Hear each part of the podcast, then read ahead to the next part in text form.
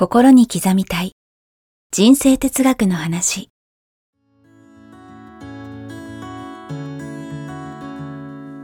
学校に行けない子どもたちからオリンピック選手をはじめとするアスリート企業経営者マネージャー新入社員。メンタルサポーターとして20年間にわたり講演研修を行ってきた成田義則が今と未来を変える人生哲学の話をお届けします。視聴者リスナーからの人生相談にもお答えします。こんにちは早川洋平です。こんにちは成田義則です。心に刻みたい人生哲学の話今回もやってまいりました。成田さん、よろしくお願いします。よろしくお願いします。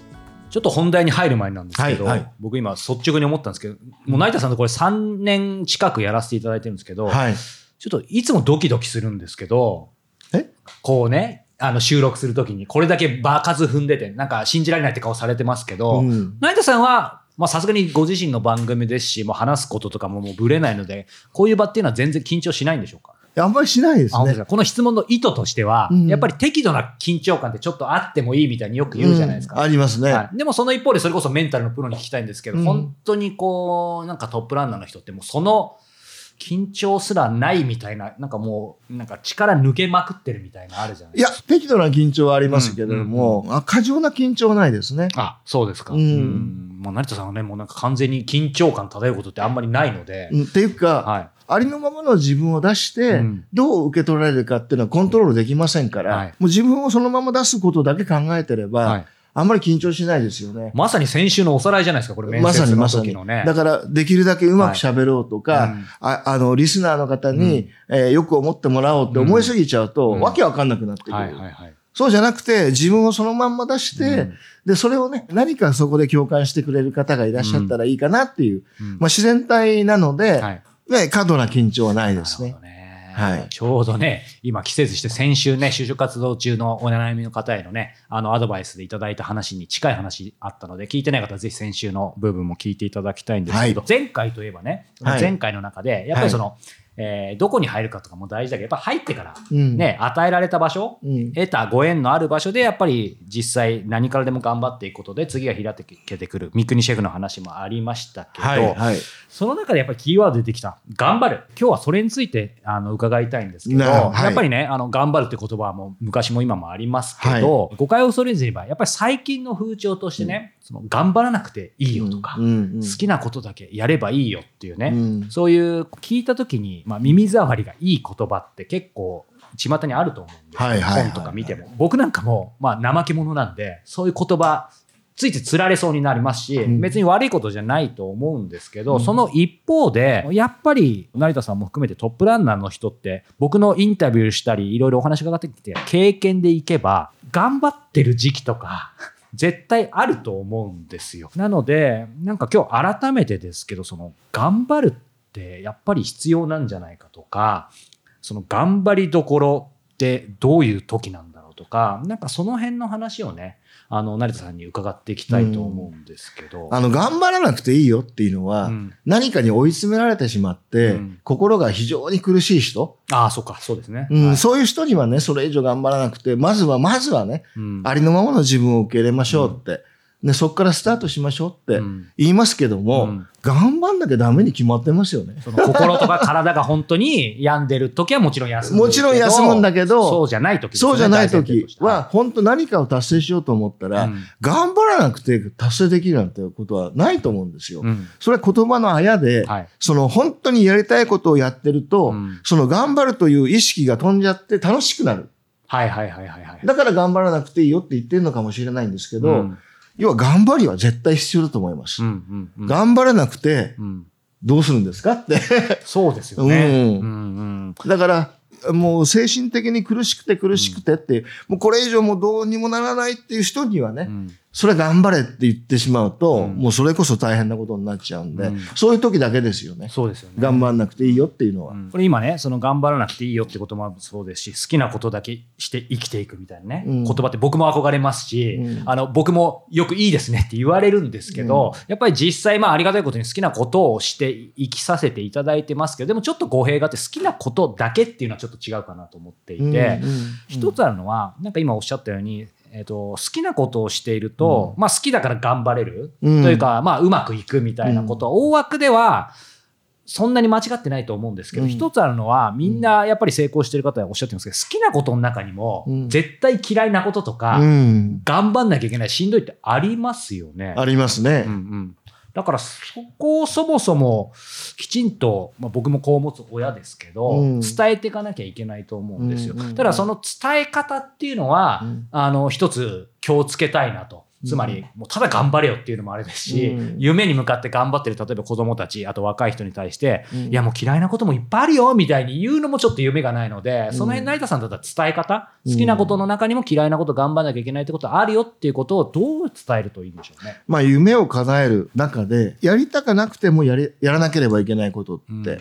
ありますよいっね。ぱいありますよね。で、そこは、やりたくなくてもやらなきゃいけないことをうん。チャレンジするとうん、それやっちゃうと気持ちがいいんですよ。うん。やりたくなくてもやらなきゃいけないことを、例えば先にどんどんやってしまうと。ね、そうすると、すごくすがすがしい気持ちになると。でもそれをず全部後回しにしてると、うん。どんどんどんどん溜まってって、はいもうニッチもサッチもいかなくなるみたいな経験、うん。誰でもあるじゃないですか。だからそれはね、うん。常にその努力なく苦しみなくん。目標を達成できるっていうことは、うん。とっても少ないと思うんで、はい。だからやりたくなくても将来自分がうまくいったイメージをするとやりたくないことも楽しめる、うん。うん、マインドになっていくんじゃないかなって思うんですよね。うん。あとは今の話が伺ってると、その好きなことの中にも、じゃあメンタルコーチになりたいと。うんなった時に、まあ実際それで自分でフリーランスになっていった時に、うん。お客様とね、こうやってセッションするのは楽しいけど、うん。その後の例えばなんか、請求書発行するとか、うん。お金のやり取り嫌だとか、まあいろいろあるじゃないですか。うん。だから一回その、まあ仕事とかケースバイケースだと思うんですけど、好きなことの中をなんか細分化して、うん。その中で、まあ今成田さんおっしゃったように、まあしんどいことは先にやっちゃうとか、うん。あと場合によってはそれはいろんな経済状況とかいろんなネットワークにもよると思いますけど、うん。嫌いなことは例えば人にお願いできることはするとか、うん。なんかその辺を好きとか嫌いをもうざっくりとするんじゃなくてその中をある程度分割できるものはなんかするのも大事かなと思うんですけど、うん。その辺いかがですか？成田さんもねお仕事されてる中で全部が全部好き得意ってわけじゃないと思うんですけど、でもやらなきゃいけないことはうん。やらなきゃいけないんですよ。大前提として。やりたくないことをはい、まずパッと手をつけること。まずはそうか。そこですね。手をつけると、やり出すとね、できちゃうもんなんです。そうですね。それをいやいや、はいはいい。やいやもう、うーんできるだけうん。後回しにしようはい。ってするんで、おかしくなっちゃうんですよね。だからまずやらなきゃいけないことがあったら、まずパッとやりや、やり出すこと。かんある意味考えるよりも、うん。うん。考えるよりも。うん。そしたら意外とできちゃうんですよね。うん。うん。やる気はやんないと出てこないってよく言いますね。そう、そうなんですよ。うん。だから第一歩をまずすぐ踏み出すこと。これそういう意味では、なんて言うんでしょう。まあ今、頑張るっていう話をね、うん。あの今日はメインでしてきましたけど、一方で、せっかくなんでちょっと逆の話ですけど、うん。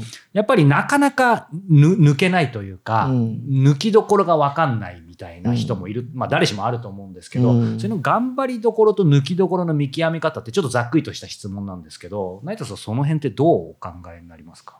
てか、頑張りたいから頑張ってるんですよね。そうか、そもそもそうですね。そもそもうんだから頑張るっていうイコール、ん実は楽しいなんですよ。そうか、自分で選んでるわけですようんね。理想の頑張るっていうのはやっぱり自然とできてしまう。好きなことやるとそうですもんね。そうですね。なんか以前、あの別の方からも伺ったんですけど、やっぱりその好きなことでも、さっきの話になりますけど、嫌いなことでも、絶対頑張んなきゃいけないことあるじゃないですか。うんだそうすると、今の話いくと、同じ頑張んなきゃいけない大変なことあっても、好きなことの方が頑張れる？いや、好きなことのためにそうか、ために。嫌いなことをはいやりたいという。嫌いなことをやることによってはいより好きなものが近づいてくる。それを抜いてれば好きなものが手にできないわけですから。うん未来は好きなものが手にできるよって。はいだから今好きじゃないけども、うんここはやりたいと、やっちゃいたいと。うんそしたら好きなものがよりより近づいてくるよっていう。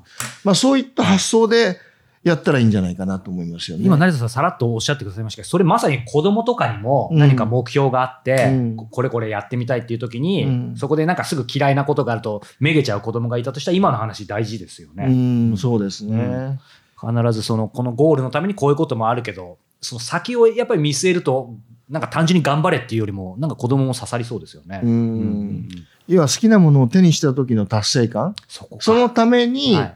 要は途中経過でうん。やりたくないことでもうん。頑張らなきゃいけないこともあるよねっていう話ですよね。うん。何にも好きなことばっかりやっていて、常に手に入るんであればね、はい。それはそれでいいんですけど、ただ考え方次第で、好うん。きなことを手にするために嫌なことがあったらう、ん。それも好きなことになっちゃう。そうですね。これやればうん、これがやってくるって思えたら、うんこの嫌なこともやりたいって、ね、はい乗り越えちゃいたいってなりますもんね。筋トレとかランニングの話で恐縮ですけど、なんか僕も外から見るとよくスストイックですねって言われるんですけど、うんその先にある、まあ、単純なね、気持ちよさとか、うんそういうものがやっぱ見えてるからで楽しいわけですもんね。そうですよね。うんだからイメージ、やっぱイメージですよね。出来上がったイメージ、自分の肉体がうん。本当に素敵なうん。シェイプできたイメージが、あれが達成した時の喜びのために頑張るんでしょ、はい、そうです。そこはう、ん。その喜びがある、味わえるって思ったら、うんそこも楽しめるわけですよ。ね。はい。これを乗り越えたらこれがあるんだったら、これも楽しめるわけですよね。うんうんうんうんそういうマインドでいいんじゃないかなと思いますね。これ素晴らしい。今まで聞いたことない話ですね。これ、頑張るの本質って楽しいってことですね。